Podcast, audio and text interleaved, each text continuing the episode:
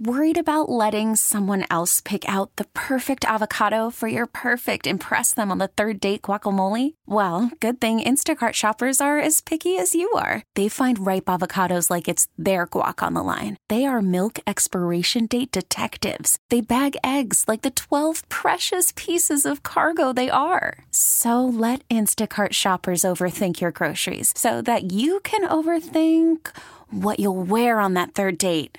Download the Instacart app to get free delivery on your first three orders while supplies last. Minimum $10 per order, additional term supply. Spring is a time of renewal, so why not refresh your home with a little help from Blinds.com? We make getting custom window treatments a minor project with major impact. Choose from premium blinds, shades, and shutters. We even have options for your patio, too. Blinds.com invented a better way to shop for custom window treatments. There's no pushy salespeople in your home or inflated showroom prices. Our design experts can help you find the perfect window treatments on your schedule. We'll even send free samples directly to you. Plus, we can handle the measuring and installation for you. Unlimited window treatments installed for just one low cost. And with Blinds.com, you'll always get transparent pricing, no hidden fees. Our free shipping and 100% satisfaction guarantee can put the spring back into your step and into your home, too. Shop Blinds.com right now and save up to 45%. Up to 45% off for a limited time at Blinds.com. Blinds.com. Rules and restrictions may apply.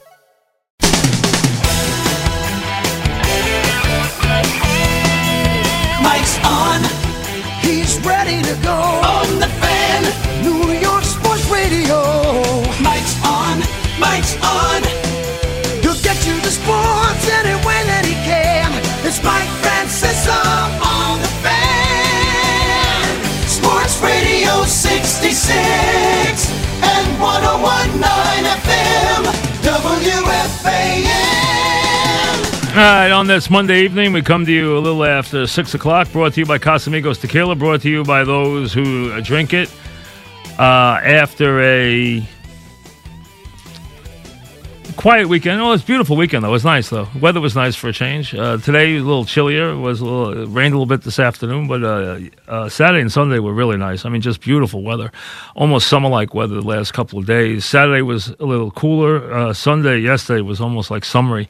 Uh, and I'm sure everybody got out of the house at least for a uh, a couple of minutes as we try to figure things out here in May. Not that we've figured things out any better in the last couple of days than we uh, had the days before that. And I know it uh, it, it is getting, I, I would say, uh, alarmingly uh, frustrating by the day. Uh, first, let me say that. Um, that's Dallas Buyers Club was the movie I was thinking of. Uh, I I couldn't remember the full name of it. The Dallas Buyers Club was a depressing movie, but very well acted by McConaughey and uh, Jennifer Garner was very good in it too, and also Jared Leto, who was the guy who I talked about who played Prefontaine in the good in the good Prefontaine movie. The other one was okay, but that movie's pretty good. Uh, and the reason I brought Prefontaine up is because of the fact that I was making the point that Jordan was reluctant to go with Nike because he thought Nike is a running shoe, and the, the reason why it was a running shoe was because Phil Knight had been part of the Great Oregon Running Program as a walk-on, and that was the program that Prefontaine took to national celebrity. Their coach was a legendary coach and an Olympic coach, and he actually presided over a rough Olympics, as you know because uh, he was there when the Olympic they didn't do well, uh, and he was always also there during the the you know horrific, as, is big part of the movie, uh, and you know they had to postpone one of Prefontaine's races and play and do it later in the in the meet and later in the uh, schedule because of what happened, obviously, at the Olympics.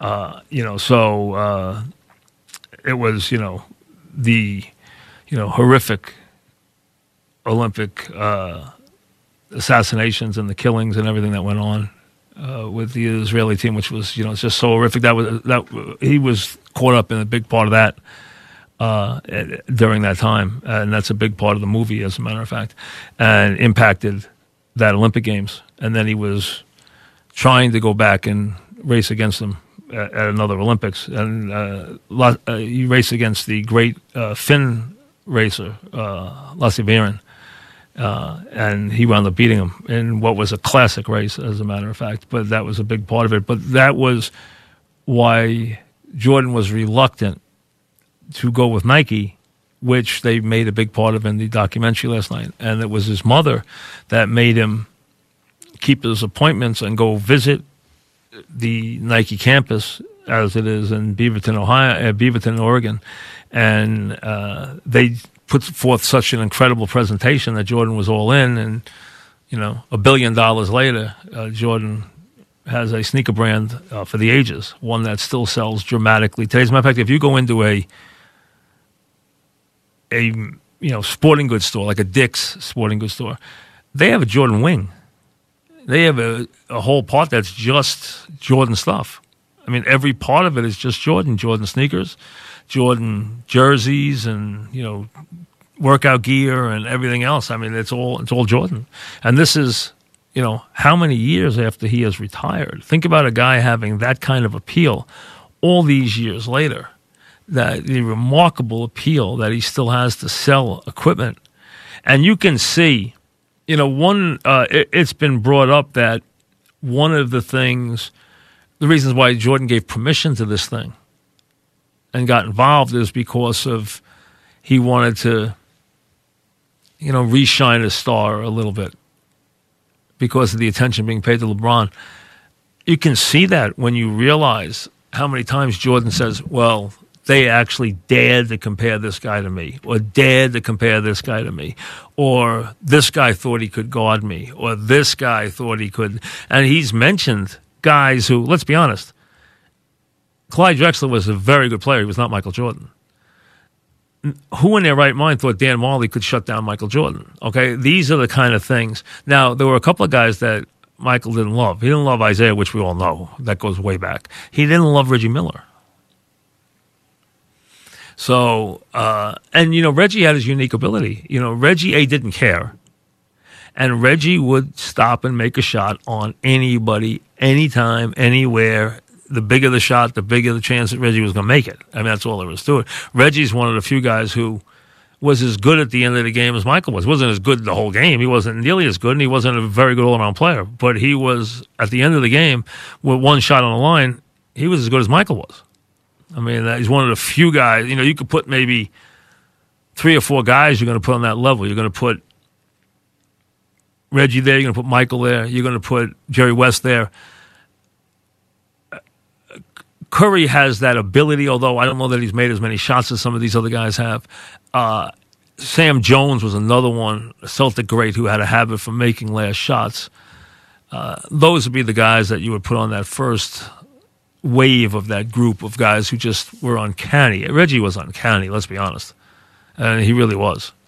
But uh, those were the two guys that Jordan really had an issue with. Well, Reggie won, uh, uh, Isiah won, and Reggie too. And they can say that everyone kept Isiah off that Olympic team. Let's be honest. You we all know Michael kept him off that Olympic team. Michael was the man on that Olympic team. They made it seem like Michael became the man during that Olympic team. Michael was the man before that Olympic team. So uh, that's all there was to it. He was a ready to guy. And yes, there was this magic Michael stuff that they talked about and all the trash talking and all the great stuff. And that was a great story because I think Magic had that kind of competitiveness.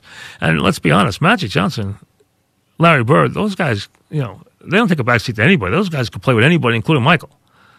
You know, was Michael better? Yes, he was better. Because the difference between Michael and, and Larry and Magic is Michael could also stop you on the other end of the floor. Those guys couldn't. Larry could score if anybody who ever lived. Magic could score if anybody who ever lived. Michael could score if anybody who lived. Michael could stop you from scoring, though. The other two guys couldn't. They weren't those kind of defenders. Michael was that kind of defender. He was an all-world defender, which is why if they when they were in their mood, when they had Michael and Scottie and a motivated Ron Harper who made you allowed you to switch everything, or Horace when he was motivated, not whining, or Rodman when he was paying attention. Those are, as good a defensive teams as you could ever have, and you had in Jordan a great defender and in Pippen as good a, as good a perimeter defender as anyone has ever played the sport. So you had incredible defensive prowess, which has always been overlooked by those teams. Those teams, I always said this: Jordan would make a last shot, and Jordan was going to score a lot of points whether he took you know, some nights he would take 15 shots and sometimes he would take 30 shots. It depended on the game. He was going to get his 30 points. The question was how many shots he was going to take him. Some nights it was going to take him a whole bunch of shots and he'd miss a bunch. Some nights he would make all of the shots. That was the night, and you'd go that way. If he was going to make all the shots, it wasn't going to be a close game. If he was going to miss a whole bunch of shots to get his 35, well, he's still going to get his 35. He's just going to take a whole bunch of shots that night. A lot of nights the mix made him take a whole bunch of shots, but they were still shooting 30%. That was the difference because the Bulls always brought their defense in those games. And what the Bulls had was an ability to, to slash and burn and kill you with those. They turn their, they take the ball away and transition and get running on that transition. And then you got Jordan in the lane, and you got Pippen in the lane, and you got Jordan following Pippen, Pippen following Jordan, and was a lot to handle. And then you'd kick it out once in a while. And on that last play that you saw at the end of the game, Pippen hit a wide open Horace, who instead of shooting it, throws it to Paxson, who's wide open, and Paxson makes the shot. And if you were Paxson or B.J. Armstrong or Kerr, your job was to make the shot. That was what you were there for. You were there to make the shot. And a lot of times those guys did, whether it was Kerr or whether it was B.J. Armstrong or whether it was John Paxson. They were good at making a shot. That was their job you know, it would be a kick and throw it to one of those guys who was wide open, and that was it. Back after this. All right, we're back. You know, in that uh, Phoenix series, you know, you saw Barkley say they he played the best game of his life, and Jordan uh, beat him, which he did. They both scored 42 that night. The game I was alluding to with Dumas was the game five where the Bulls come. The Bulls think they're going to wrap it up, and the and the uh, Suns beat him in game five. Dumas went 12 for 14 from the floor in that game and scored 25 points. 12 for 14. Now, in that game, Jordan had 44 and Pippen had 26 and 10 rebounds and 9 assists. But they both took a, you know, a lot of shots in that game. But Dumas went 12 for 14 in that game. And you know, he had a couple, he had 17 one night, and then that game he had 25, and they weren't expecting that because they had KJ who scored, you know, you had Barkley and you had KJ and you had Majerle, and then they were getting it from Dumas, which they were like, "What the heck is you know what is this about? You know, where where is this coming from? We got we got to make sure this doesn't happen again. I mean, because we we know we're going to have to deal with KJ, we know we're going to have to deal with uh, with with Majerle and deal with uh, Barkley, but we weren't expecting to deal with. Uh, so they're down 3 1, and they win that game 108 98 and you know make it three games to two. And Dumas goes twelve for fourteen in 30 minutes of play and scores 25 points. Barkley scores 24. KJ gets 25. Uh, and in that game, Jordan gets 41 and Pippen gets 22 and 12 rebounds. Uh, uh, but uh, Jordan took like 30 something shots in that game. And then the last game, they win 99 98 in game six. Oh, that series was tough on them because they lost that game five. And that was the game where Dumas had 17 one game and then 25 the other game. And that was the big surprise. They weren't expecting that. But that was a good team because they had KJ, they had Dan Majerle, KJ, Barkley playing well, and then Dumas playing well. And, you know, the Bulls were looking for that third scorer. Where were they going to get it from? Because, you know, you were going to get Pippen was going to get in his 20s. Jordan was going to get somewhere around 35. You know, some game 40, some game 30, but pretty much was going to break 30 every night. I mean, a couple games in that series, he took a lot of shots. One game in that series, he took 40 something shots. That was that overtime game. He took, I think, 43 or 44 shots in that game. I mean, think about that. That's a lot of shots in a game 43, 44 shots. But he, you know, he would just keep hoisting away because, you know, they needed those two to score and they were going to play a lot of minutes. And then one night they get it from Armstrong, one night they get it from Grant, you know, one night they get it from somebody else. So I mean, that's they were looking to find that third scorer. But you know, it was going to be those two.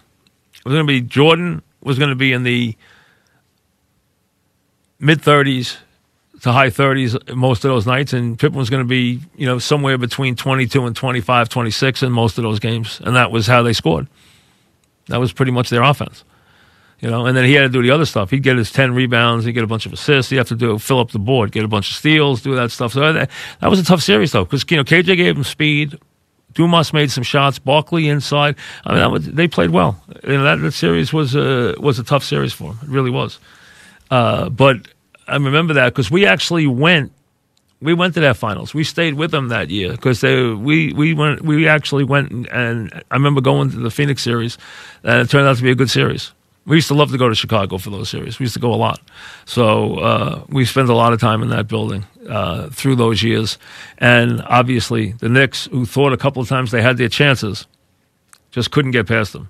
No matter what they did, they, they just couldn't get past them. I mentioned on the uh, on the radio.com hour, I didn't mention yet on this program, obviously, uh, the passing of Don Shula um, there's nobody, there's no face that was more symbolic of the NFL other than Vince Lombardi's. And then when Lombardi was gone, there was Shula. I mean, Shula was the standard. He was there. He was winning. He was there every year. He was a very important guy. He was, you know, the main thrust of the competition committee. You know, what he said went. That was it. Shula was you had Shula and you had Landry, and they were on the same plane. They were, you know, big winners, but they also were guys that were known to be clean cut. They did it their way, and you know that was it. That you had those two guys, and the amazing thing, as Shula won more, you know, he started coaching at a very young age. He was a head coach at 32 or 33. I think it was either one or the other. I think it was 33. Um, obviously lost that championship to the Jets and the Namath with that, you know, crazy game with the Colts. That game bothered him a lot. Went to the Dolphins, lost his first Super Bowl. Remember, he gets to the Super Bowl and gets beat by the Dol- by the Cowboys and, and Landry and Staubach 24 to 3.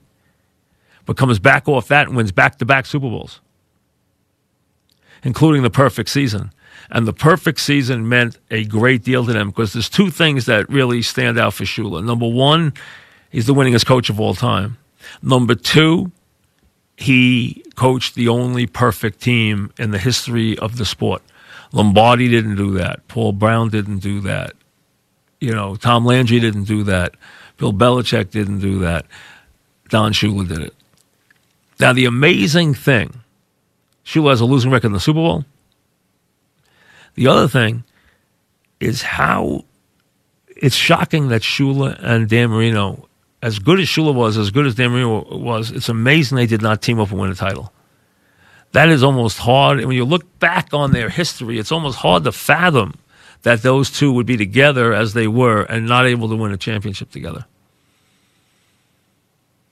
But, you know, year after year, Shula was there. And Joe Brown, you know, the longtime executive who I who lives near me and he texts me sometimes and I see him from time to time. He told me that there was a time, think about this, Jet fans, where Shula almost came up to coach the Jets. And the plan was that Shula was going to coach him for a couple of years and then hand him off to his son. How about that if that had happened? I never heard that story till today. Joe Brown told me that story today. He said, You know, Shula came close once to coaching the Jets. I said, I never heard that. How about that?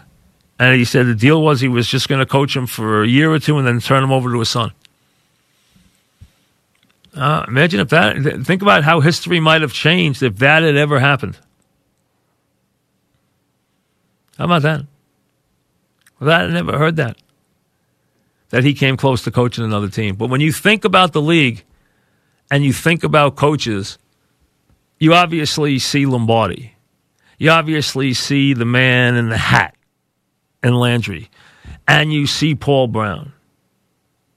And future be- uh, generations will see the hoodie in Belichick. But there was Shula, Rock Jord, always there with that same look. And he was he was the NFL. Shula's profile is one of the profiles that is enduring to the National Football League. If you were going to if you were going to paint five portraits in the history of the National Football League, you would paint Don Shula's as one of them. That's how big he was.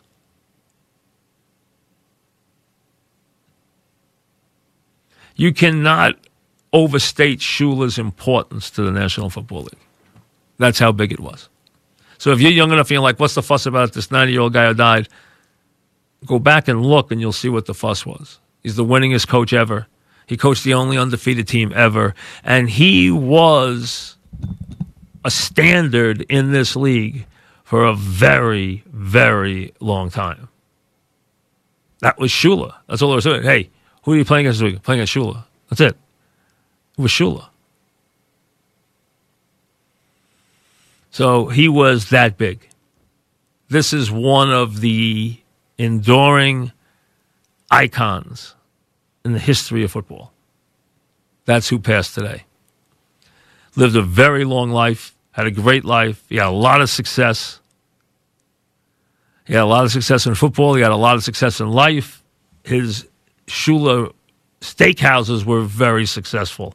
I think everything he touched, he was Mr. Florida, he was Mr. Miami. Real estate, developments, this, that. Shula was enormous. He had a great life. He lived 90 years. And he will long be remembered as one of the true giants, true giants of the sport. Casamigos Tequila brings you the program as it does each and every night, brought to you by those who drink it. You got baseball coming up, as always. They give you a baseball game. Who knows? Maybe sometime, maybe sometime, we'll get out of each other's way and we'll figure out some way to bring back real baseball to this country. I don't know when, but who knows? Hope springs eternal. Stay safe. Baseball's next. We'll see you tomorrow. Spring is a time of renewal, so why not refresh your home with a little help from Blinds.com? We make getting custom window treatments a minor project with major impact. Choose from premium blinds, shades, and shutters. We even have options for your patio, too. Blinds.com invented a better way to shop for custom window treatments. There's no pushy salespeople in your home or inflated showroom prices. Our design experts can help you find the perfect window treatments on your schedule. We'll even send free samples directly to you. Plus, we can handle the measuring and installation for you. Unlimited window treatments installed for just one low cost. And with Blinds.com, you'll always get transparent pricing, no hidden fees. Our free shipping and 100% satisfaction guarantee can put the spring back into your step and into your home, too. Shop Blinds.com right now and save up to 45%. Up to 45% off for a limited time at Blinds.com. Blinds.com. Rules and restrictions may apply.